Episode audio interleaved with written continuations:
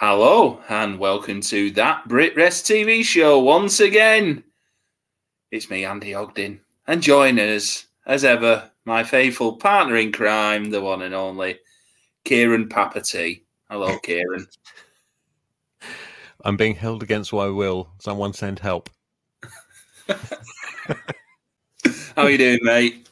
Fucking terrible because I've had to watch this. How are you? I'm not doing too, there, aren't we? Jesus Christ. I'm, I'm not doing too bad. I'm actually on the uh, on the drink this time. Uh, I so- considered it several times over these two episodes. I've had an absolutely terrible day at work. So last night I watched episode 19. Today I had a dreadful day at work where none of my technology would work for me. And if anybody doesn't know, I'm a video editor, so I need the technology to work or I don't have a job. And then I had to watch episode 20. Yeah. So um, if you give me five minutes, I'm going to see where my rum bottle is. Well, I'm I'm on the Oranjeboom um, five percent Pilsner, which I picked up last night at half past ten on my way back from um, seeing uh, Tom Grennan at, at the Manchester Academy too. And I thought, you know what? I've had such a good night. I'm going getting some piss water from the corner shop. So, so, so you have a good night and want to drink. I have a bad day and want to drink. I am on the uh, zero percent H two O uh, out of my filter jug in the in the fridge. Perhaps it would have something more interesting in it if I didn't filter it. Who knows? Well, it'll probably taste better than the pints of Coors I had at the Academy too last night. Four pound eighty. It was fucking rough. I did just you know when you it just, I would just smelt it and just like taste it like mm, not good. But I chewed myself through it, chewed my way through it, and then turned around and seen that there was a cup on top of the Coors um, bloody pump, so it must have just ran out. Then it's like oh Oh, so you've got like the the real shit from the bottom. oh yeah. nasty. Yeah, I've had that with with soft drinks where you get like you get none of the syrup but all of the soda. And then bar staff look at you like you're mad when you tell them they need to go and change the syrup box. They're like, "How does like a normal person know what one of these is?" yeah. Not a clue. My mother used to work behind a bar.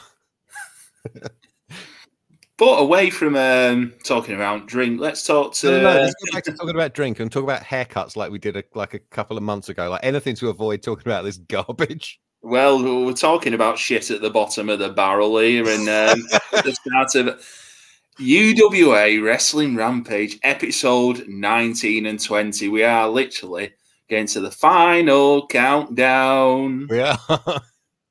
See, you don't have to pay for my voice, like unlike Tony Khan and No, fifty thousand pounds. no, that's just cost you fifty grand. Um, see, see me lenders. Um, so there you go. Um, episode 19, the start. We have a proper opening this time. You want to see some of the heavy stuff? We're gonna beat you. um, but no Dan Belinka once Yeah. again. Victim of budget cuts. I, I guess he's just a voiceover, isn't he? Yeah. Unless he's not had a shave that day or got his um, his red corduroys on, or Maybe he's just like, "Fuck off! I am not coming to Barking," or uh, yeah, my or they couldn't shoot in the studio. They only had like a voiceover booth available or something. Um, he what does he do? He promises us uh, Stevie Knight. He promises us promises us, good lord, uh, a battle of the hard men between Mad Dog and Leon Murphy, and then teases us with "Will Papa T be unmasked?" And we get a clip of uh, Frank. Remember Frank speaking English for the first time? Of Yes. an interview, and he says, "I'm going to beat him up, take his mask off, and show the people he's not the real one." I think we can piece together episode 18 from the replays on this show. Yeah, there, there was a clip, weren't there, like um, about what occurred, and uh, Frank is ready to expose Papa T, Yeah, the dirty bugger. only, only from the neck up, thankfully. Uh, he says he knew Papa T before and after he went into the army, and the wrestler we've all been watching is a fake. And then Becky runs down, like uh, Rebecca is um, Papa T's manager, isn't she? And she tries to silence him, but grants him his match with T. I have a question. How can Frank prove that the Papa T we've been watching is a fake? I think the only way he can do it is to take his mask off and hold the face up to that big framed photo that Mrs. T had. Yeah, yeah. Because we don't know what Big Papa T looks like. It's like a game of guess who, isn't it? Is he a big lad? Yes. Click, click, click. Does he do a funny dance? Click, click, click. Is he wearing a stupid gimp mask? Click, click, click. It's Big Papa T. Have you ever played Restaurant Guess Who? Never. Ah, it's great fun. So you and your you and your friend are sitting opposite sides of a table, and uh, you kind of look around, you pick somebody, and from then on, it's guess who. It's like you know, is he bald? Does he have a moustache? All that kind of thing, and you you mentally eliminate people that don't match the description. You know what? I might try that with RGF next time we're in the pub. Yeah. Instead, instead of talking about cut price deals at Heron Foods and like what yellow stickers have you got this week at Sainsbury's, because that's what we're turning into at the moment. He's talking about reduced price offers. So I'll, I might do that game with him tomorrow. Excellent. Um, so um, Papa T's uh, manager uh, Rebecca is in the back. Uh, says Frank will regret it. Mm. Ooh, Yeah. Uh, this so we are now in the Broadway Theatre in Barking. we So we have yes. Mark Sloan's ring rather than Iron Duke Lynch's terrible one. You know, the eight footer or whatever the fuck it was we've had to watch in Blackpool for the best part of a year. Uh, Matt's on the floor. Uh, Mm. So nobody's bumping on those milk crates or whatever it was around the ring in Blackpool. Uh, and a shitty new interview location. Gone is the promo bog. Welcome to the messy dressing room. With apparently a nuclear explosion going on outside the window because everybody is massively blown out. You can Yeah. hardly see anyone's face. Well, um, as we get to uh, well the ringside um, scene now, as Frank makes his way out to here we are. It's um, I think it's by Tori Amos. It's gonna be big. Yes. It's gonna be big. Yeah, Frank. and I wonder why. It's Armand Star Armand's Star remix of Professional Widow. Professional widow tune Yeah. though, good dance tune. Yeah. Um why is this Frank's music? I've not a clue. It it don't fit the character, does it? what if Frank has to be big?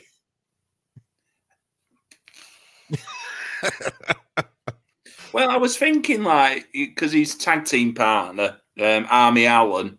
Um, I, I'm thinking they should got to come out to Buffalo Soldier, aren't they? Buffalo Soldier. Yeah. So Frank and a bro- bloke in camo come out, and then uh, Simon Bridlington on commentary names this man the unknown soldier, and he t- all he can tell us is he's obviously Frank's mate. With no explanation, this is a handicap match.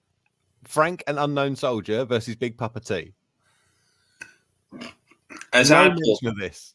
no, as I put, this is the Hogan versus Andre in 1999, isn't it? It's the Hogan versus Andre and Andre's mate of 1999. Pe- pe- pe- it's basically Big Papa T's mates on the door at Morrison's, in it? It must be. It must be. Um, I was shocked at how popular Big Papa T was when he came out. Mega mega star. It's like If- that LOD pop in it. Yeah, if there were no barriers, he would have been crushed by all those kids that ran over to high five him. And I also enjoyed the theatre manager like running down to try and convince all these children to go back to their seats. this thing, fucking hell, mate. This. this was a disaster from second one. Is, the question here, Kieran, is is it as bad as that Tom Rum, Tom Monroe Big Papa I was, I was, well, I was thinking that as we, as we, uh, as we made our way through it. Um, they start by botching a double clothesline, and then botch a whip, and then botch whatever the second double team is supposed to be. You can tell Soldier hasn't wrestled for very long or even at all by just watching his feet. Like he's constantly hopping around. He doesn't have. He can't keep. He can't keep a standing base. He has no footwork. He hop. He just hops all over the place. Um, I was about to ask why Soldier was employed when he runs across the ring and does a really nice flip tope over the referee and the corner post onto Big Papa T. You know what? I thought he was Leon Slater's dad. Because fuck, I, I was just like, what the fuck? And I had to rewind it back. Just like, Yeah. what? What is this maneuver? We should say he can't do anything else. No. No. Um, uh, as evidenced by the dreadful leg drop he sort of drops on Papa T on the floor. Uh, back inside, there is no improvement uh, as Frank does like this hesitant flipping head scissors takedown thing, followed by a hesitant kick and a hesitant sunset flip that just rolls everybody into the ropes. Yeah. I, thought I did put sunset flip on an immobile object. Yeah. yes. yeah. Uh, so Frank goes to it's it's tag style handicap. Yeah. Um, so Frank, uh, not Frank, uh, yeah, Frank. Frank goes into the corner opposite his tagging corner and takes the referee with him. The referee, uh, as named by, uh, is the tiny bloke again. Uh, and on next week's show, I think Steve Morgan calls him Ronnie Corbett's granddad. Uh, so Frank backs up into that corner and, and takes the ref with him. And I think Soldier is supposed to be in beating up Papa T behind the ref's back, but he's so fucking clueless. T just does a load of silly walks. Yeah. Uh, time stands still, and then Frank does a spinning kick that knocks T to the floor, followed by a karate style flying kick off the apron. Uh, T then just stands there while Frank does two spinning kicks clear over his head and then kicks him in the chest with a side kick. Oh, right. I don't know if this is my favorite or least favorite bit of the match. Uh, T then rushes at Frank with one of his silly bushwhacker walks. Yeah. Is this Um, on the outside? This is on the This is- is on the outside. So Frank legs it, and of course, in that moment, we cut to a shot of unknown soldier's ass, then some kids in the crowd, and then T dragging Frank back over the barrier. And I wonder. So this got me thinking. Every time we've seen somebody get chucked over a barrier, we've cut away to something else, and I wonder if it was the TV company saying we can't show any fighting in the crowd Right. Yeah, yeah, maybe. because that because like that's that's dangerous. That's like arms flying about near children and that kind of thing. That was my only my only thought there. Ma- Uh, ma- Man, you, I saw I saw um, a clip the other day. We were at Bruiser Brody in Japan. oh, he gets he gets wound up with crowd, and he just runs into the ground. It's like the bloody parting of the seas, isn't it? Yeah. you see, Frank would be way more interesting if he did that. um, this isn't the only treat we've got for you on the show tonight. This is a treat. Fucking hell. What do we get if you're trying to punish us? You're going to sh- stuff shit through my letterbox while you set my grandma on fire. he just wept. Um, so uh, soldier tags in. He does an, a flying head scissors, stands around for a bit, waits for T to get up, and then again, I have to praise him. Connects with a really nice drop kick off the top rope. It was like Booker T. Yes, this weren't Yeah. it? So, Like some of the spin kicks and bloody missile drop kick. he Fucking can- ridiculous. He can definitely fly, but he can't do anything else. Uh, he he can sort of do a blockbuster. How about that? Yeah. Um, uh, cut to Rebecca, and then we cut back to T covering Soldier. And I was like, what could possibly have been worse than what we've already been seeing that needed editing out of this match? Oh my god. Um, Soldier is just suddenly okay and tries for a suplex that T sort of reverses while the cameraman apparently falls in love with the middle rope because that's taking pride of place across the shot. Uh, Frank comes in for a mistimed lopsided double suplex, but T doesn't give a shit as and we come back out of the replay to him just in control again. Soldier retreats to the outside and gets squashed by a T dive off the apron that I legitimately don't think he knew was coming. There's one, uh, there's one. There's a bit there. I think it's on the outside where he struggles to get Frank over for it, like a head mayor. oh, oh, the head mayor comes later on. Yeah, oh yeah, yeah. So Soldier and Frank have a chat on the floor. Soldier puts his hat back on for some reason, and following this company's very, very loose approach to tagging, Frank gets into the ring and somehow becomes the legal man by tagging Soldier, who is still standing on the floor. And then, holy shit, Jesus Christ, this abomination goes through an ad break. Fucking hell, my notes. Bloody hell, a two break match. Yeah. How? How? So uh, Frank goes on the quote unquote attack with the weakest knee to the stomach of all time. I think it would have been more convincing if he'd missed. Uh, T no sells it anyway, and just backs him up with the with the bushwhacker walk. Uh, the referee complains that T is clenching his fists when he does his walks and dances and tells him closed fists are illegal. He's dancing, you wassock. Honestly, at this point, I almost sent you a message saying I quit on the whole project. Like, oh god, bloody hell, we've come so far. I know, and that was the only thing that drove me on. Um, they sort of do a lock up and then they fuck up a snapmare twice where Frank kind of half flips through it and just Yeah. ends up back in it. And the third time he can't be bothered and just takes the bump for it.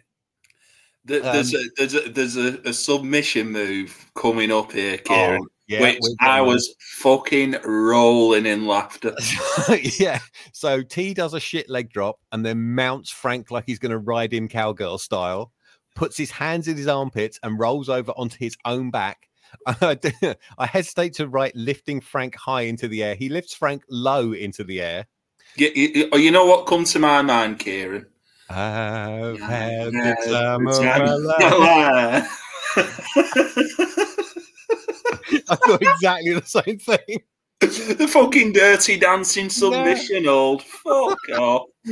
Um, so like civilizations rise and fall in the time he's being held in this reasonably comfortable looking hold. While It looked like the most comfiest move ever. Just like I don't know unless he was. I I don't know, going to grab his tits or do the old arm under the uh, hands under the armpits submission move, which would kill. Yeah, he, I mean, I have seen parents hold their babies like this, and the babies are laughing all the way through it. um, throughout all of this, by the way, both of Papa T's shoulders are on the mat. The ref even checks them and doesn't do anything about it. And then Frank gives up as we're told Soldier has a chair. Soldier then comes in and gently taps T on the back with the chair and runs for his life as Jody Fleisch runs in and sends Frank packing with a single. It looked like he was trying to give him a dead arm. Like it was such a Mm. lame punch to the arm. And then Jody cuts a bad promo, needs to be shown where the hard cam is halfway through by the referee, challenging Paul Terrell, who wasn't even in this fucking match, to a singles match, saying if he wins, he and T want a shot as a title shot as at the tag titles. Yeah. I do not usually use this word in context, in this context, because I understand that it can be triggering for some people. So I apologize for the next five seconds of audio. This was a complete abortion of a match. Just every week, this show seems to broadcast one of the worst matches of all time. And this is where I wrote, I can't decide if this is worse than Papa T than Tom Monroe. We are now by the counter on the screen 18 minutes into this show. This whole thing goes less than 10 minutes, but my notes watch took me half an hour to get through it and write on my notes because every time I press play again, something else notably terrible would happen. This is if oh god, like T versus Monroe is minus five stars. This might be the world's first minus six star match. Horrific. Um. Shy episode 10 has to be you showing Matty every single Papa T match. He'll bloody love it, Matty. Um. I think the, a couple of things I put. Yeah, sorry, I kind of bulldozed that, man. You go. No, no, no. You're all, you're all right, mate. You're I had some stuff to get off my chest. No, it's fine. It is like a therapy session for It really I- is. bad wrestling. Mm. Yeah. A couple of things I put down. I did put. It's maybe my most favourite worst wrestling match of all time. Now I think did, If and if I'd have been in a different mood, I would have felt the same way. yeah, but- Bear in mind, for everything we review, I watch it twice. oh, So oh, I've yes. seen this twice in the space of a week. And one note I put on me uh, in my book here: five fucking stars.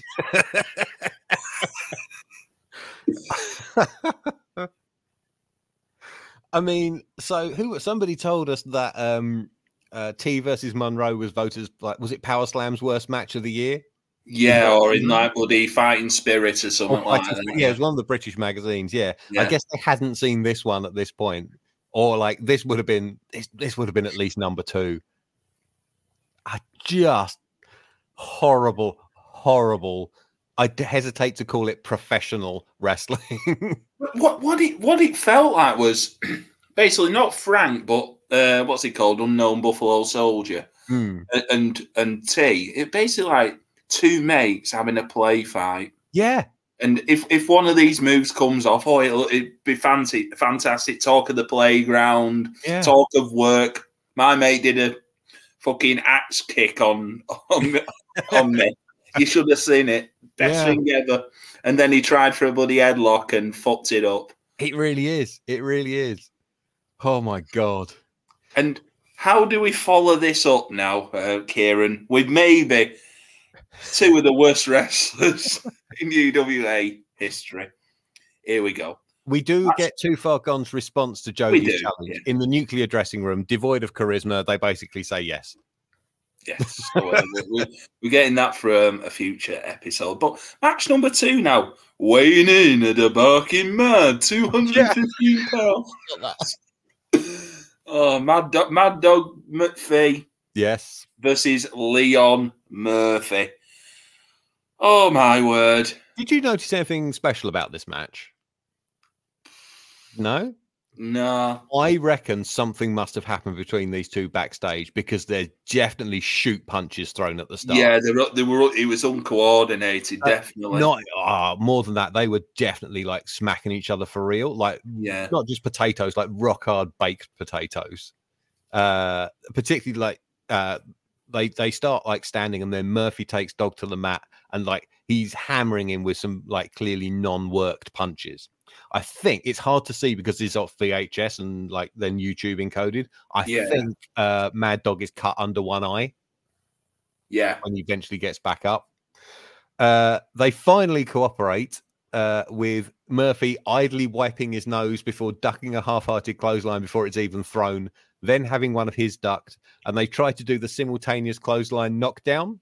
But Dog is standing in the wrong place and throws the wrong arm, so they just sort of crash into each other and fall over. It, it wasn't Ishii versus Moxley, was it? Oh no, was, it wasn't. It wasn't. Oh god, that was fucking tremendous to watch at nine o'clock this morning. two, What two, two was. lads just beating the piss out of each other Oh, while um, two, two other men look at each other like, I fucking hate you on the side. they looked at each other like Maggie and that baby with the monobrow that she hates on The Simpsons. but yeah, oh, I think I called that the battle between the hard motherfuckers. That was great stuff. Much better than Bad Dog Murphy versus Leon Murphy. well, well, a movie we get from Leon Murphy is the uh, not less jackhammer and more slackhammer, yes, it was. Yeah, which get a two two counts. Um, yeah, but eventually the finish come with the K nine drop by Mad Dog, sloppy shit. yes. Um, so during this match, Bridlington gives away that it has all been taped on one night, as he says that Mad Dog and Johnny Storm are now the number one contenders to the tag title and will get their shot later. And then Steve Morgan immediately says, We'll see that in two weeks. Um, for the record, because I looked it up, Yeah, Johnny and Mad Dog have had one match together as partners back on episode two, and they lost. they did. Yeah, Yes. Phil Powers and Paul Sloan was the match. Yeah. yeah. Um, yeah. Um, I, I mean, they there are parts in here where um, they. So one, it was after that. It was after the slack hammer. Um, Murphy goes down to make the cover, and as he goes down, he grabs Mad Dog on the throat and squeezes. And then Mad Dog does it to him back later, and like Murphy's uh, like after the pin, and he's not happy about it. Um, he um, uh, he after the pin, he gets up like Mark Mike Awesome has just dropped the ECW title to Taz, uh, and then throws himself off the apron at Mad Dog, and they scrap a bit on the floor. He stamps on Mad Dog's face and then tells the camera, "Nobody can stop me." Thirty seconds after he was just stopped by being pinned, uh, and then uh, he leaves, and Mad Dog angrily chases him out the curtain with Steve Lynskey running after him. I reckon they probably had another dust up backstage as well after this. Who do you think could win out of the two in a proper fight? I got Mad Dog easily. go Murphy Ooh, because he knows actual wrestling holds and can punch. Murphy is just he's urine test, as we said before, isn't he? Like he can't do anything. He's awful. Yeah. We were also told in the middle of this Mal Mason is the top UWA official. I did put here he's called uh, Withered Knacker, isn't he? I, I wondered who the, I wondered who the fuck he were. Like who this, who's this old man? Well, I want to know what happened to Mick McManus. Did he die in the middle of the show and they just didn't tell us? yeah. Um, I tell you what, I want the story behind this match out of Stevie Knight. He must know something. uh, uh, last week, Johnny Storm in a bingo caller's jacket abandoned commentary to steal Doug Williams' title belt and lead him on a chase around the ring to get him counted out. And then my next note is, ah, fuck, a zombie, as Mal Mason appears on the screen. he puts no passion into his promo. He says, I am disgusted. No, I'm giving it too much. Uh, with how Danny Royal has been treated lately. Uh, uh, and he says he deserves a shot at the TV title. And, and I'm like, why? Why that title? Isn't that title a part of the Kerry Knight, the Kerry Knight, Kerry Cabrero, Stevie Knight, Paul Sloan, Phil Powers storyline? What has what has Danny Royal got to do with any of that? he, he, then yeah. says, "There's nobody around who deserves a shot more than Royal." Pauses for about ten seconds, then just goes, "Thank you," and ambles out of the shot. Well, like you were held at gunpoint, didn't he? this was slightly better than his promo on next week's show. Yeah. Um, uh, last week, Lynskey tells Doug he has to go through Mad Dog, Johnny Storm, and Drew, not McIntyre, I nearly said every McDonald. time, McDonald, if he wants his belt back. And now I'm wondering who is sanctioning this? Is Mal Mason going, oh, yeah, that's a great idea. He's had his belt stolen, so of course he's got to fight three people to get it back. First week on the job, he's got to uh, prove himself, hasn't he, as a yeah. Senior yeah. official? Um, but we, we end up now with a promo time with Doug Williams as he tries to think of every analogy oh, going. Fucking hell. I noticed that almost all of the promos in this company, or it might just be uh, Phil Powers and Doug Williams's promos, they are all um, name of my opponent, lame insult. And then you've got name of someone else I don't like. Well, you're in for something or other. Then we have a third person where you're going to get such and such. Uh, and then there'll be other people like uh, um um and while we're at it wrestler number four. Well you'll know what i think about him. It's they're all the same. Yeah. He basically says he's going to beat three wrestlers uh, and then give Lynskey a shoeing and send him back into the dole office where he can pick up his quote chep next week. And you can see on his face that he knows he misspoke, but he just sticks his tongue out in a weird way and walks what, off screen, clearly looking at the cameraman. What's that? Picking up his chep? He might, might have been it might have a fetish for blue pallets. You, they were fucking, they were fucking expensive back in the day. Then when I worked in logistics, half a, half a, half a p a pallet or a penny a pallet you could get. I could only again. It made me think of The Simpsons. Mr. Burns. We did twenty takes, and that was the best one. oh fuck me. Well, he, he, even better now. Kieran. Mm. have uh, Johnny Storm outside the Broadway Theatre as, as he chats to Flying Phil Flowers, actual flowers, as the Red Hot Chili Peppers soundtrack soundtrack him walking around and chatting right. up grannies. I wrote Johnny Storm out and about embarking. He makes the Phil Flowers joke again, and I remember this being shit for my first watch, so it gets skipped. Andy can cover it. Life is too short. this was this was way worse than the Blackpool one they did, and that yeah. was bad. Yeah, like Mad Dog shows up and mumbles at him for a bit. I remember that, but oh yeah, and he was.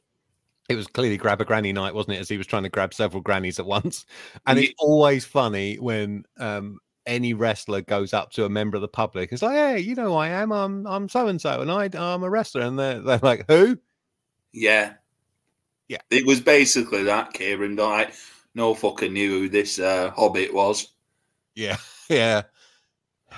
Uh, what else do what, we get? Well, what, what, what we also get in this, mm. got to mention, you get a hairy man drinking Kestrel on a bench while talking to Johnny Storm, and it wasn't Mad Dog McPhee for a change. Uh, two, All right, Duke Lynch. Duke Lynch. Uh, two kids come up to Johnny offering him out and Mad Dog, him, him and Mad Dog out for a fight and um, the Bedford Tiny Girls, um, chat, uh, the Barking Tiny Girls, um, chat up uh, Johnny. Oh God, he was trying to chat up some like skanky single mum with her pushchair, wasn't he? Yes, he was. Oh, cr- well, he is from Harlow. Um, Hello.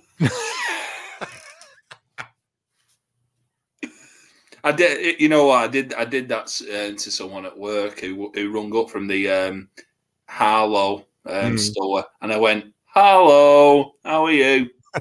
they were just. They were. I, I could hear them on the other end of the phone, like, "Fuck off, fuck off." I just want a password changing. it's the British version of that time uh, Jon Moxley grabbed the mic in New Japan and went, Greetings from Ohio. And they all went, Ohio, back to him because that means good morning in Japanese. Um, we get a promo now, Kieran. Um, I, I hope you've uh, recited this um, one, of one Mister Phil Powers, the promo machine himself. Uh, he is in the nuclear bunker. He's very angry. And I was like, Do you remember when he was a nice boy exchanging pleasantries with Jamila? Yeah, Hello, Phil. How are you? I'm all right, Jamila. How, how are you? And then he'd do his promo. Now, this is like, uh, so I do not have a full transcript, but it's a full on shouty, let me tell you something, Paul Sloan affair. Um, he's going to be in the ring with Sloan later on. So someone needs to tell him this show is getting split up into episodes. Um, he's going to rag, bag, and do him over. I do not want any of that. Um, don't forget Paul Sloan. This is my hometown. This is my hometown, and vengeance will be mine. He screams into the lens, steaming it up. He then immediately breaks character as he stands up and looks at the cameraman for approval as he walks out of the shot. Just cut it. One second earlier. Just cut it. It's not hard. I do it every day. It's real easy. It's one fucking mouse click. Just cut it. oh, Christ. match number three now. As we have Dan, Danny Beef Royale versus Stevie Knight. or not.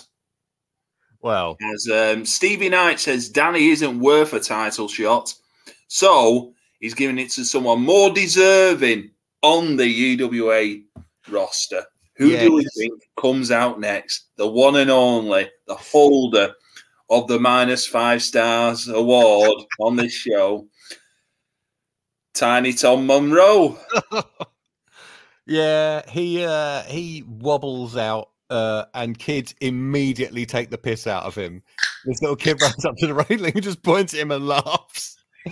Um yeah.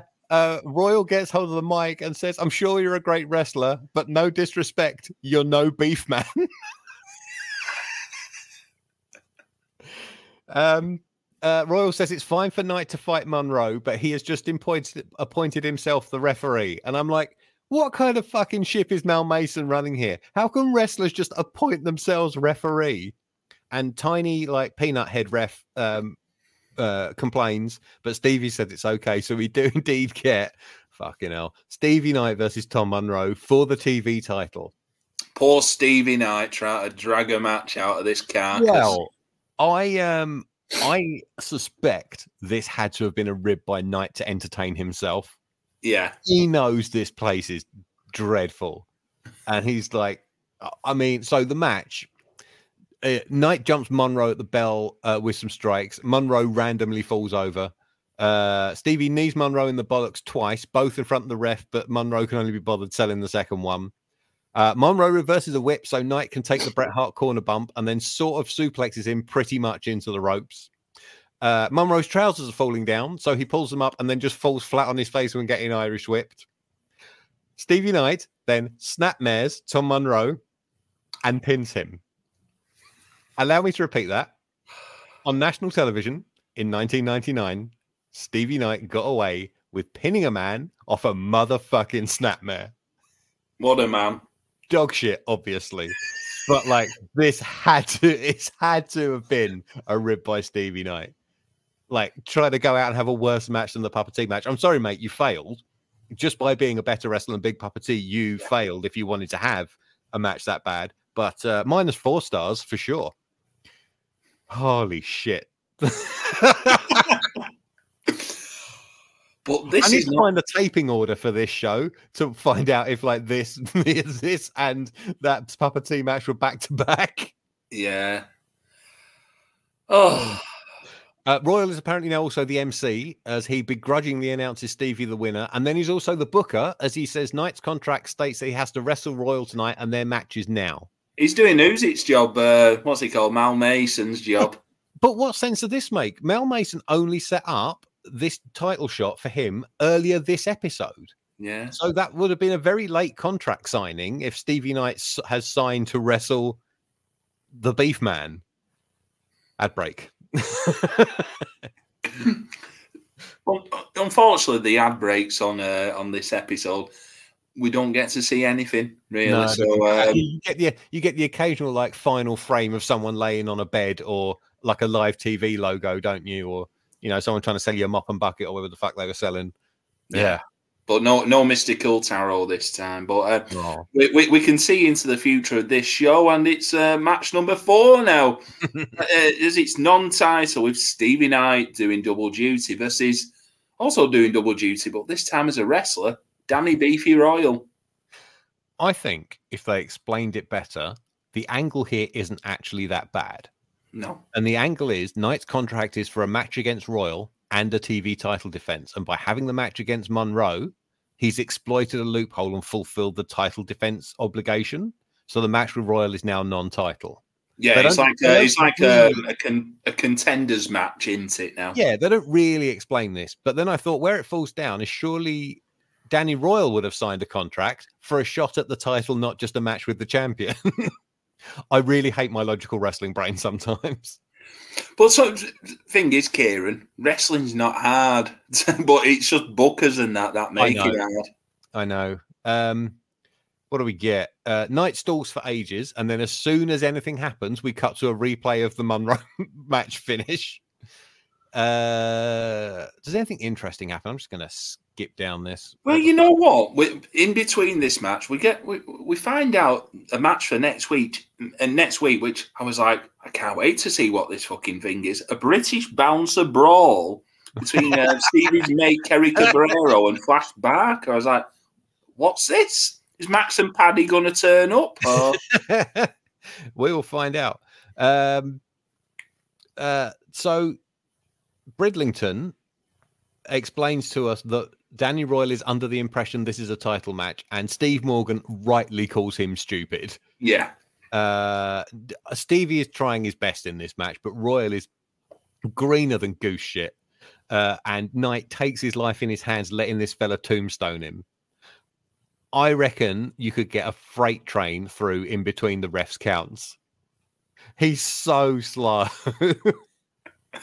was it? Was it Hans Molman, the yes, referee? it's Hans Molman. Um, there is uh, so Royal gets an STF on. Uh, neither of the ringside cameramen can find a good position to shoot this from, so we're basically left with a lingering shot of Stevie Knight's gooch for about thirty seconds. I, might, I, might, I, might, I might, I might title the episode uh, Stevie Knight's Gooch. There's an even better anatomical close up in the next episode that I had to make note of. Um, what do we get? Oh, Stevie Knight tries the unprettier. For I thought that was good. I thought Yeah. that was good. He'd Yeah. been stu- studying his uh, Christian tapes. ah, this is pre-Christian doing Pre that. Christian, yeah, yeah, yeah. So this would have been. I'm going to be a proper wrestling nerd now. Uh, I think it was. It was. It was one of the Tommies. It's either Tommy Rich or uh, Tommy Fulton from the Fantastics used to do this, and it was Yeah. the Tomikaze. Ah, the Tomikaze, 80s, yeah. Um, to his credit, Danny Royal hits a really nice like gut wrench power bomb. Yeah. Isn't it Uh, like called the doc? Is it Doctor Bomb or Yeah, something Yeah, like that? could be a Yeah. Uh, the referee only counts to two, despite Stevie not getting either shoulder up, and they just sort of lazily roll away from each other. Uh, Royal goes to the uh, middle turnbuckle, letting Knight get under him in position for the Knight Driver, but Royal slips off behind him, shoves him into the ropes, and hits his rubbish beef bomb for the win.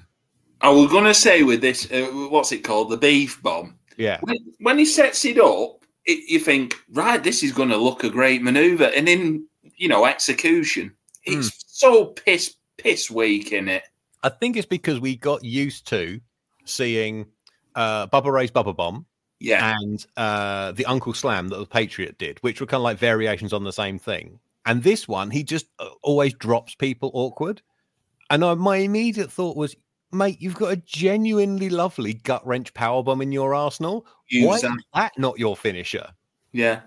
Anyway, some children are happy. Uh, Paul Martin announces that Royal doesn't win the title, and Stevie Knight's music plays while Royal poses on the ropes like a fucking loser. You know those matches where someone gets more over despite losing? This Mm. was the exact opposite. Royal looked like an idiot and a loser despite winning clean with his finish. Just a complete dork. I did think. I did think though. Uh, I know it's not a, a level you can go to uh, on, especially on this episode. But best of the lot. I, thought- I thought. I thought it was a thoroughly good match. I think Steve Stevie Knight's excellent. I didn't think it was a good match. However, it was the best match on this show. Yeah. Eh, uh, for me, this was a strong, strong contender for the worst hour of television wrestling I've ever seen. Four matches that each would have had Antonio Inoki banging a chair on the railings and yelling bullshit. there was nonsensical booking. There was lifeless promos. There was Phil Powers screaming at me in the return of the fucking Crypt Keeper Mal Mason. And to write my notes, it took me three hours to get through this. my week fucking sucks, man. oh my god. I right. I nearly cried when my schedule meant that I had to go from watching one of the best matches I've ever seen in my life for must see matches to Yeah. immediately, instantly afterwards, having to watch episode 20 of UWA Wrestling Rampage. I was ready to end it all. You can't slit your wrist with a plastic uh, Coke bottle, though, can you? It's a bit hard. It's A bit hard. I've not tried it, but uh, I guess it's. It took me uh, ages and I got nowhere. anyway, Anyway, sh- shall we move to um, episode 20 now, titled Where's Dan Balinka? Who has disappeared like Poochie. Well, his voice is still here, but Yeah. in spirit. yeah, and I was thinking, well, even when he did appear on camera, not counting the docu the docudrama episode, I think the only people Dan Balinka ever interacted with were Phil Powers and Steve Lynskey when they showed up in the Crime Watch van. Yeah, yeah. Like he's never he was never at the building for any of these things. He was only ever like a like a host and a presenter. And now he's just now he's just a disembodied voice. Yeah, very, very strange. Hopefully, we get to see him in the last episode. I I have enjoyed uh, Mr. Balinka's output. He's one of the few highlights, let's say. he is. He's one of the few competent people involved in this show. Exactly. Yes. Well, match number one now. Well, we, we mentioned it earlier. The British Bouncer Brawl between Kerry Cabrero and Flash Barker. Um, This is so now, with a recap of their surprisingly competent match from episode 14. And then Flash apparently brawled with Stevie Knight in the middle of Kerry Cabrero versus Phil Powers on episode 18 that we haven't seen.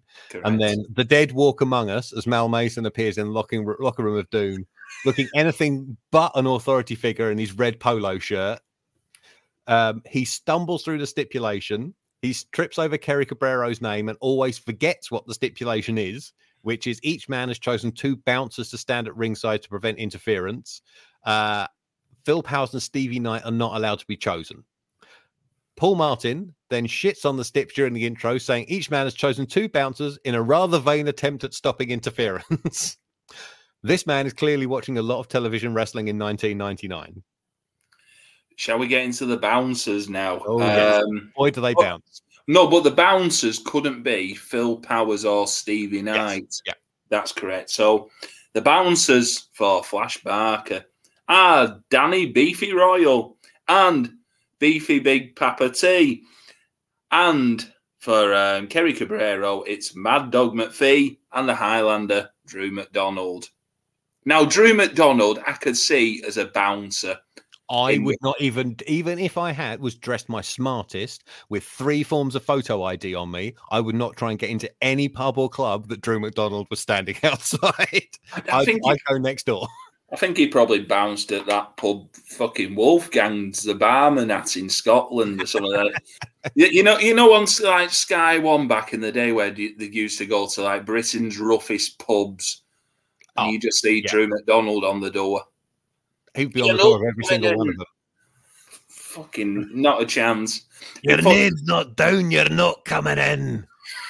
yes, Mr. Dream. Hey, you, you know what? I was I was chatting this week because um, last week in um, in Stockport, just to date the uh, podcast, uh, I got refused entry from a pub What the fuck? um, wearing like sports shorts because it was a fucking blazing hot day on Yeah. Saturday. We just been beer festival with Jeff and uh, and Mr. Bashiel and A, and um, we thought, oh, go to the last bar in Stockport, Basque Hmm. and um, they wouldn't let me in because I had um, sports shorts on like Adidas shorts. Chris had like what it was called smart shorts. so uh, it, uh, it was about eight o'clock. I've looked up the rules and they're on about no trainers, no man bags. Basically, they don't want like riff raff the same. yeah. But um, you know, you know me. Got a bit angry with. Well, I just went on a bit of a rant with him. I said, I basically said, it's not two thousand and fucking two, mate. All your fucking business goals out. It goals, goes. Bloody bust. hell. And and I was doing that thing, you know, the um the old Maggie with the uh with the rival baby, like fucking. As I, was- as I was getting into the train, sta- going in through the train station doors, I like. Well, it- but it just reminded me, like back back in the day, like um, when it was about eighteen, nineteen, going around uh, Bury Town Centre and um, try to get into places. And at this time, I didn't have my passport, so Mm. I would try to get in. Well, you know, I'm a like a tall lad, but I had a pretty like young face. Hmm. So some place like Yates's and Chicago Rock say, "Have you got any false ID?" No. I brought my birth certificate. And I had to ca- I carried my birth certificate in my wallet around with me all the time. I said, Mm. "Oh, I'll promise, I'll promise to bring it next week." They'd let me like let me in, but I'd say, "Make sure you bring it next week, your passport." And that and the story is, I only ended up getting a passport not to go on holiday, but just to go into a Chicago Rock. I um, remember years ago, it was my friend's stag, and we were in Bournemouth. And my friends aren't like typical blokes; they are not like massive drinkers. And when it's someone's stag, what we will do is we will essentially like rent a rent a big a house big enough for us all to stay in for a weekend.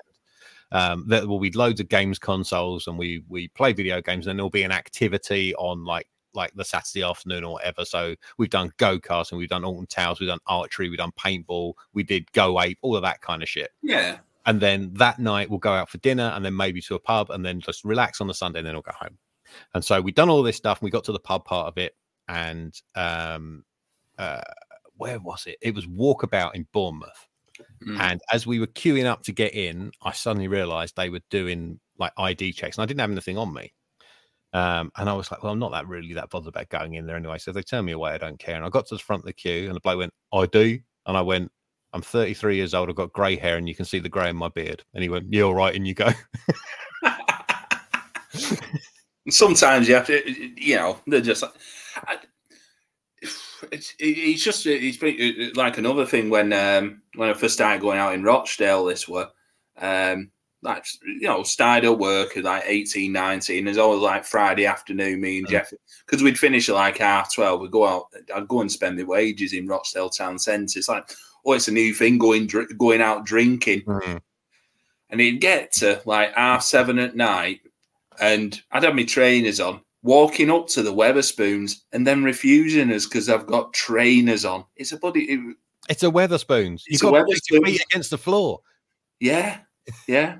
Then you think, and I know they said this on like on Grapple. It's just you think now no one no one cares, but you know obviously they do in a couple mm. of places. But Yeah, in Wetherspoons. Wetherspoons, Wetherspoons. Imagine, imagine that now. Some of the fucking vagrants who go in there. Anyway, back to Drew McDonald uh, being a bouncer on the outside for oh, the yeah, uh, Kerry talking about Cabra- wrestling match. We have, yeah, Kerry Cabrero versus Flash Barker. Um, So, it's basically a lumberjack match. well, no, it's a not. way. It's not to throw back in people who come out of the ring. It's to stop anybody else coming down to ringside and trying to interfere. But there was a lot of that where someone was getting chucked out But to the outside and the baddies, Yes. the baddies twatting them. Yeah. So Steve Morgan actually made me and himself laugh uh, on commentary. So Bridlington keeps trying to get a question out. And he's like, the number one thing on my mind, and the number one thing fans really want to know is, and every time he does it, Morgan jumps in with, where do babies come from? And he does this three times, like cracking himself up. And then uh, Flash uh, does a headlock takeover. Kerry pops out of it, and he goes over to chat with Drew. Uh, and they pay off this gag with Morgan going, uh, Drew McDonald having a word in the show like a Kerry Cabrero. I wonder what he was telling him. And Bridlington, quick as a flash, goes, Where do babies come from? best best minute of commentary of the entire 20 week run. There's actually eras as well. Uh, Flash Barker doing a Bronco Buster, which yeah. uh, Lynskey or Bridlington on commentary says, "Oh, what a beautiful move!" As he doesn't know what the movie's called. Yes, as a man repeatedly flaps his dick up the nose of the other man.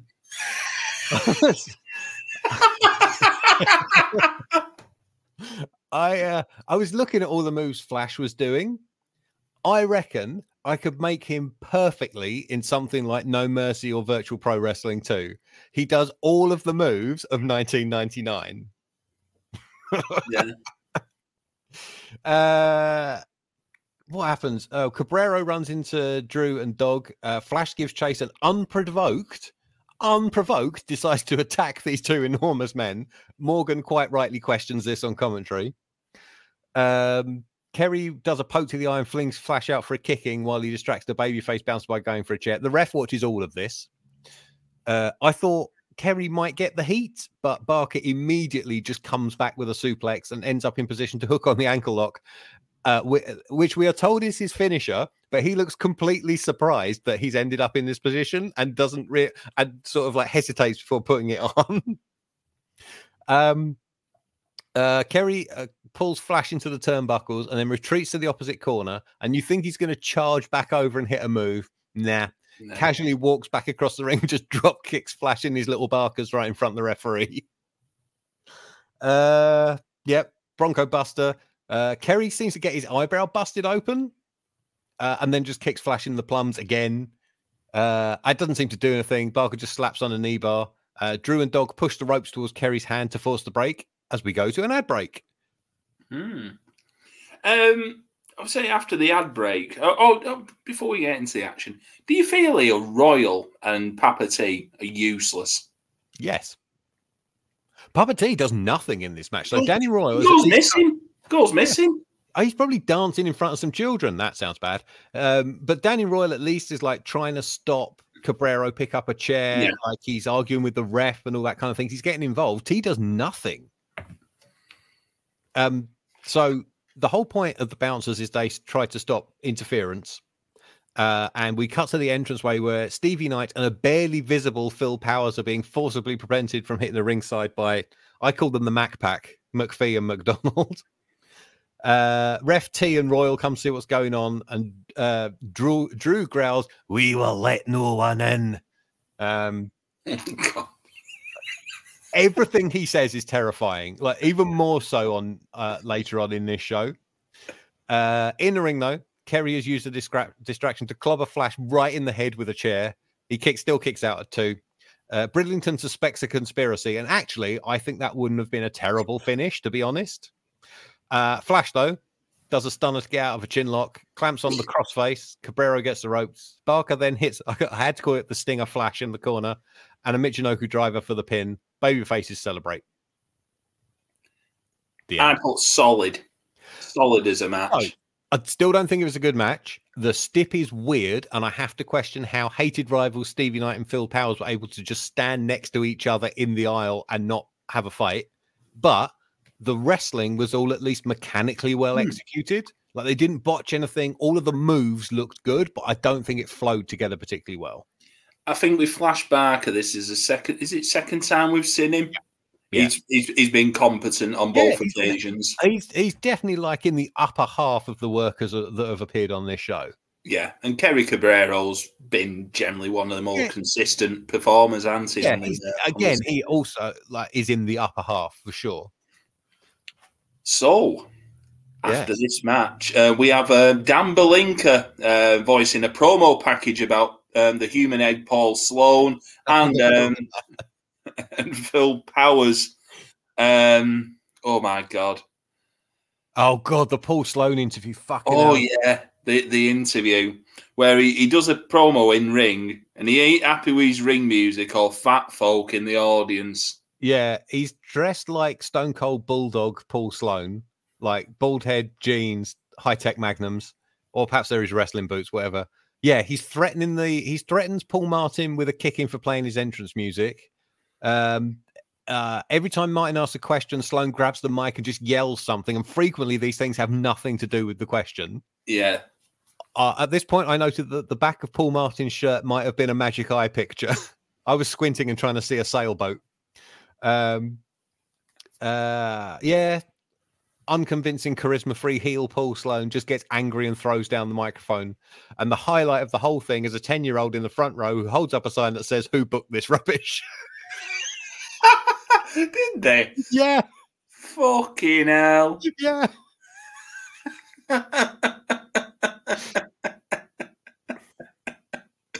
it wasn't you in you in um, a, a previous life form, is it, Kieran?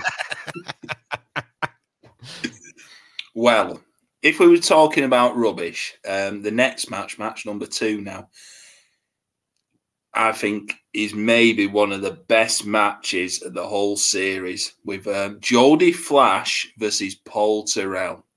Now, I'd like to know your thoughts on it, Kieran, because I fucking enjoyed this. This is easily the best match of these two episodes. Like, it's not even close. And Yeah. again, this is not a five-star blowaway classic. No, it's But three, it's three, to- three stars, three and a quarter at best. Yeah, yeah. But compared to literally everything else we've we've watched for Yeah. this for for this episode, yeah. Um uh why is everybody in this company called Paul? Paul Martin, Paul Sloan, Paul Terrell. It's it's like everyone in uh, BritWres fandom's called Chris. Yeah. yes. Yeah. Um yeah, they do they I mean, there's a little bit before the break, they do some like arm stuff. Terrell is no Ricky Steamboat when it comes to arm drags. Uh Steve Morgan then unfortunately gets the words noggin and bonce mixed up and tells us you have to use your nonce and come back after the break.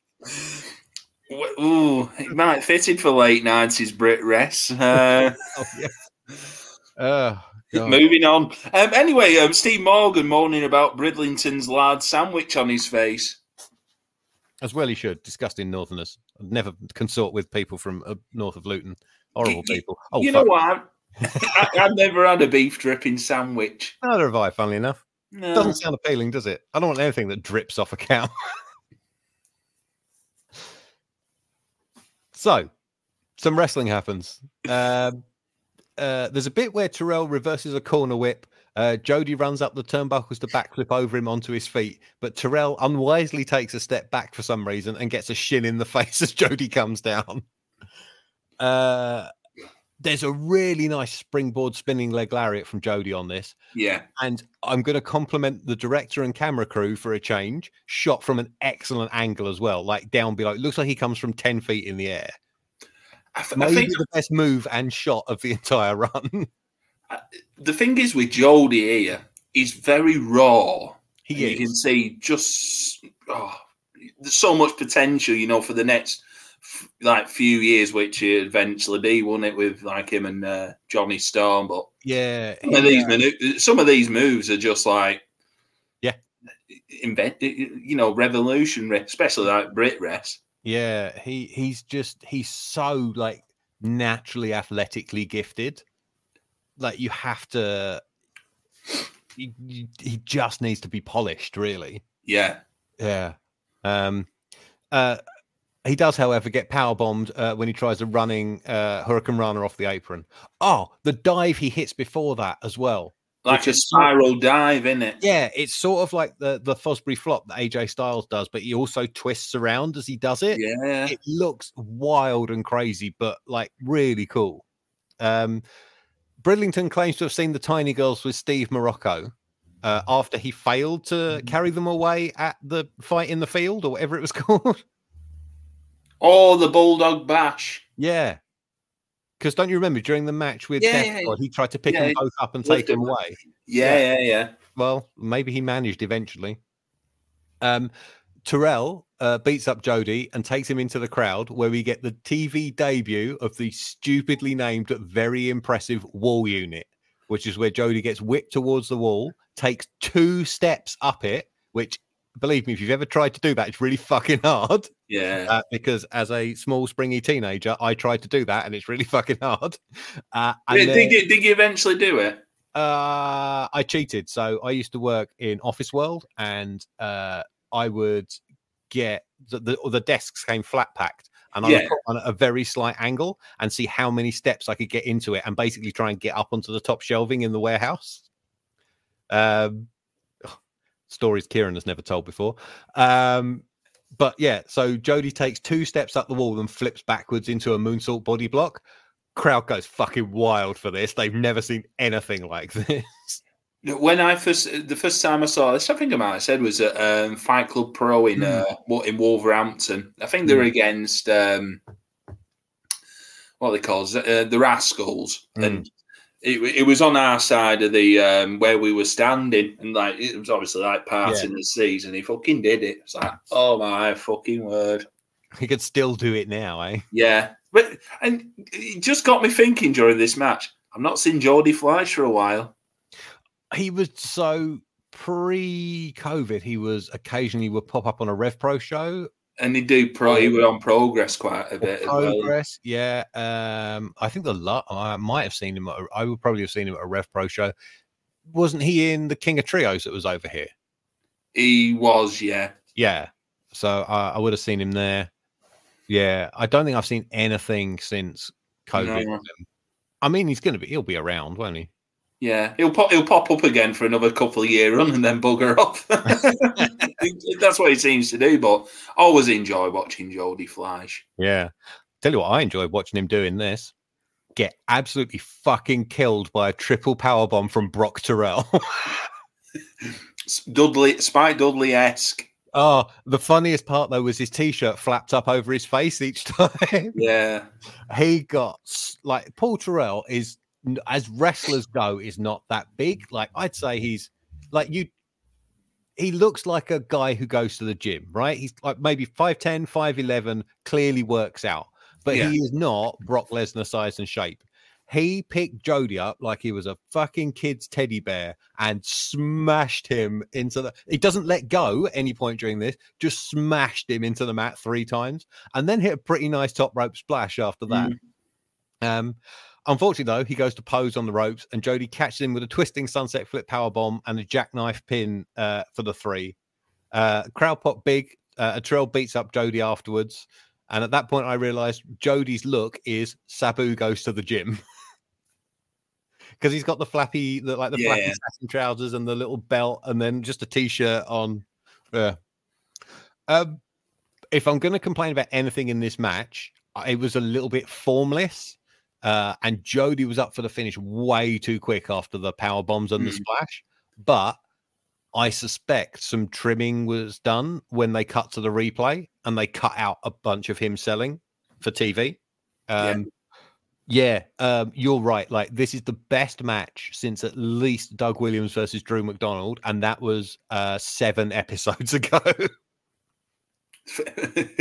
it's either feast of famine, a lot of famine. Yeah, Let's do um, good matches, but nah, enjoyed this one. yeah. Shall we go into the main event now? Well, quickly before that, Yeah. we get a Doug Williams versus Steve Lynskey recap, which I wondered if we needed because the entirety of episode 17 was recapping this feud. Basically an hour of it. It is worth it though for Dan Balinka seemingly swallowing his tongue halfway through the VO record and nobody bothering to do a second take. Uh, a badly mic'd Lynskey mob promo, and the only one who's not absolutely dreadful is Drew, who says, I will carry your remains to my father's kingdom, and you will feel the fires of hell. Ex- yeah, that face you're making right now was the face I made as well. He is fucking terrifying, this man. I'll tell you what about Alex Shane handed his money over straight away when Drew McDonald turned. yeah, he did. I tell you what, the shows I worked, he didn't have to wait in the fucking queue outside the dressing room for his little brown envelope. I did. so, uh, Doug Williams um, versus Steve's lads. Um, Yes, the Lynskey leaves town gauntlet match. Yeah, so Mad Dog McPhee, Johnny Storm, and the Highlander Drew McDonald. I noticed that this show has only been going for six months, and Johnny Storm is on his third theme tune. Has he, Oh, has he not got to I am the one and only? Ah, that is a Ralph Cardle production, and he wouldn't get that until 2003, 2004. I think I think his last one was um fucking Doctor Beat, weren't it? Uh, do you mean last in our current timeline or in this? Last in our, uh, no, in our current I, I haven't seen I haven't seen him wrestle for ages. He had a five knockoff for a while when he was a babyface in the FWA. Ah, yeah, yeah, yeah. Johnny Storm is here on the main attraction. It's terrible. Any, anywho, this uh, Yeah. this this match, um, uh, Mad Dog McPhee getting DQ'd as he attacks Doug and pulses bollocks. Yes, yes. This is where we got uh, the anatomical close up I was mentioning as the cameraman, for no apparent reason, goes in for a close up of Doug's hog in his in his shorts. Um, uh, Mad Dog McPhee lasted a grand total of 25 seconds in this match before getting disqualified. Uh, Johnny Storm is up next. He enters the ring via a twisting moonsault off the top rope. Uh, he has to fight gravity for a body slam uh, and hits a split legged moonsault uh, for a That nice. count. Yeah, not bad. A twisting hurricanrana for another one. He then gets backdropped so high he goes all the way over and lands on his feet before taking the bump. Uh, he gets drop kicked outside and hit with a plunger that almost takes out the cameraman as well. We go 0 for 2 for apron runners as Johnny misses one and gets thrown into the ring post. Uh, Doug comes back into the ring with a senton atomico and an Asai moonsault, and Storm is done. That's it.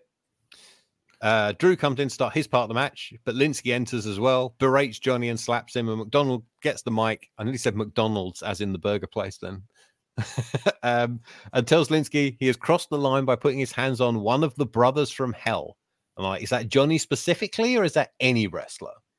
He tells Doug it's his lucky night, says he will come for the belt, but on his terms and his time.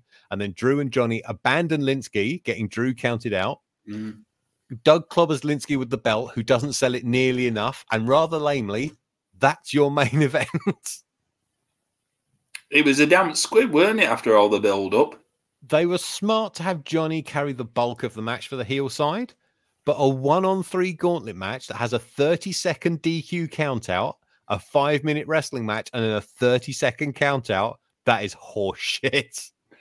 Drew McDonald saying, "I'm not getting pinned by him." yeah, I can to do the job again, brother. He's already pinned by uh, been pinned by Doug once, hasn't he? yeah, That, that doesn't work for me, brother. no. Uh, and so that's the end of um, episode twenty, Kieran. Um, it was better than 19, oh, anything's only- better than nineteen, mate. but only in that it was merely bad rather than an affront to my eyes. I I could not believe they put so many dreadful matches in a row on episode 19. Horrible, horrible television. At least we found our first minus six star match. Yeah, as a company wouldn't receive really uh release a best of, they would have to release a worst of because the best of would be, I don't know, two matches. well, we, we got well. A few of our listeners said, "Oh, you should wait until you see this bloody Frank and Big T match." uh, Oh, really? You, T you got the match. heads up about this, did you? Sorry. You got the heads up about this, did you? Yeah, yeah, saying, Oh. "Oh, it's a special one." Well, I mean, just the YouTube thumbnail for episode 19. It's the tiny referee and Frank, who at first glance looks like he has his head in his hands. And if he's given up, it, this cannot be any good. Yeah, I am. A lot of the charm has gone out of this project and this promotion, it must be said. Uh, Crystal Palace feels like five years ago. Yeah, I was This- thinking. I was thinking the um the other day. Fucking hell! How long have we been doing this? A long time. So, Yeah. um, oh, where is it? Give me one second. This episode, episode 20, aired on September the 24th. Uh, the first episode aired on April, uh, May the 14th. What's that? Mm. That's four months. Four months. Yeah. And it feels like four years. It's Yeah. so it every, seems ages ago since Grandin Iwa turned up, Yeah. and every time they move location, it feels like a different promotion. It's just some of the wrestlers are still the same. It's very, very odd. but you wouldn't feel at this moment that it's a promotion like it. That, that's going to be it, lads. No, well, I mean, We don't know what's coming up in tw- twenty one, really. well, no, I haven't, I haven't uh, looked ahead to that yet. Uh, but like, you know, after that big puppeteer handicap match, I would have folded the promotion on the fucking spot. or the, like you said, the Noki coming in with bloody uh, with scarf on. Oh, Oh, I'd have, I'd, have, I'd have set fire to an oily rag in the bin to set a fire alarm off and like get all the crowd out, send them home, and just done a runner with the takings. Like fucking hell. Again, one of the the worst matches I've ever seen in my life. And that has happened at least three, four times now, just reviewing this television show. Horrific. Well, well, uh, well. Unfortunately, Kieran, we've got we've got to come back for another episode of this, haven't we? One more. One more, Mhm. and we'll we'll give our final thoughts there, like Jerry Springer, God God rest his soul, and uh, Yeah. what have you Well, there. uh, We'll give a little wrap up of the whole project. Yeah. Um, so uh, that's it for uh, UWA Wrestling Rampage episode 19 and 20. And this is the time where we're going to uh, go into Excalibur plugs uh, with, uh, with Kieran. Let me get the mask on. Coming up this week on Rampage. Oh, sorry. uh, I have recently been on two episodes of Days of Thunder, filling in for Lee Malone to review Thunder 70 with Dave Ryan, and then helping to welcome Lee back on the next episode as we reviewed uh, Bash at the Beach 1999 as a trio. I remember buying that on VHS as Well, poor man. Did you get your money back? No, I didn't know. It was about 14 quid from Woolworths, that one. Horrible show. Yeah. I, Um, I, like when you were going through it, I'm like, bloody hell, I remember this. That is the one with the junkyard. it is very much uh, the Junkyard Invitational, yes. Yeah, yeah. Yeah. Um, Bad. in which five people got seriously injured. Yeah. um, uh, but yeah, so that was from July 1999. So, like around the time of some of the stuff we've been watching. And it was really interesting, in inverted commas, to see the influence that the, the mainstream American wrestling TV at that time was having on the stuff we've been watching. Mm. Um, I did point out, at least on uh, episode uh, Thunder episode 70, that the UWA were doing scrapyard matches long before, or at least two or three months before WCW did uh, the Junkyard Invitational. Innovators. Innovators. Uh, you can go to at WCW Thunderpod on Twitter to scroll down and find those, uh, or you know wherever good podcasts are sold. Uh, the main one is every week. Mark Buckledy and I present Must See Matches, a podcast covering the top 104 uh, matches wrestling fans think other fans need to see, uh, as crowdsourced by Mark on Twitter. Our last three episodes were Samoa Joe versus Necro Butcher, featuring Eamon Bell, Randy Savage versus Ultimate. Uh, no, Randy Savage with Ricky Steamboat from WrestleMania 3, and Undertaker versus Mankind, Hell in a Cell, featuring Matty in the Bank himself, Matty Edwards. Tremendous fun that was. Mm. Uh, we are on Spotify, Apple Podcasts, Google Podcasts, Amazon Music, uh, anywhere else you can find a podcast. Go to linktr.ee slash must see matches for all the way subscribes. And we are at must see matches on Twitter, Instagram, and Mastodon. And if you want lukewarm Thursday morning takes on the booking and camera work of All Elite Wrestling Dynamite, I am at Kieran Edits.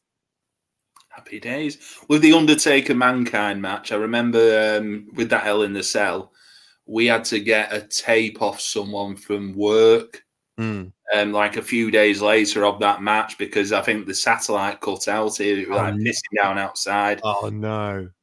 So uh, yeah, had to wait a couple of days for that. Same with um, I think Survivor Series um, '96 Mm.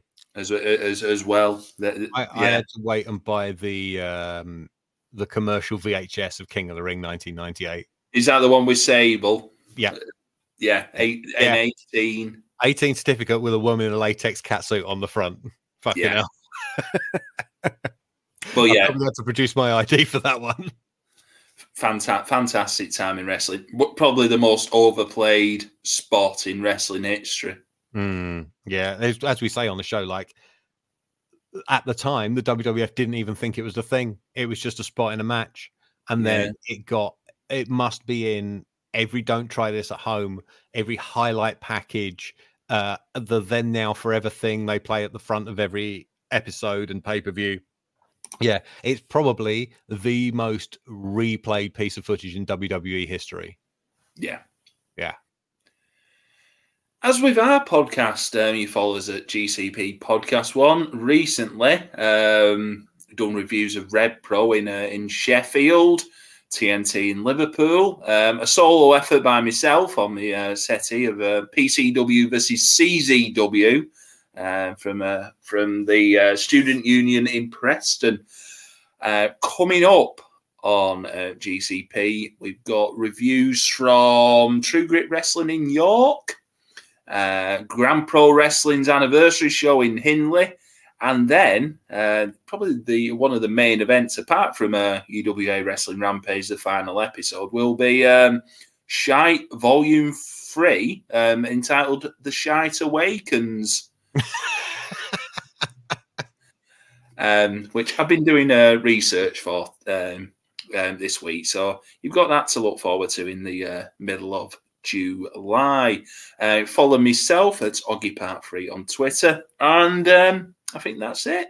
Um, so, as ever, Kieran, thanks very much for your time. Never a pleasure to watch, always a pleasure to review. Fantastic. Um, this has been GCP, that BritWres TV show. Thank you, and goodbye.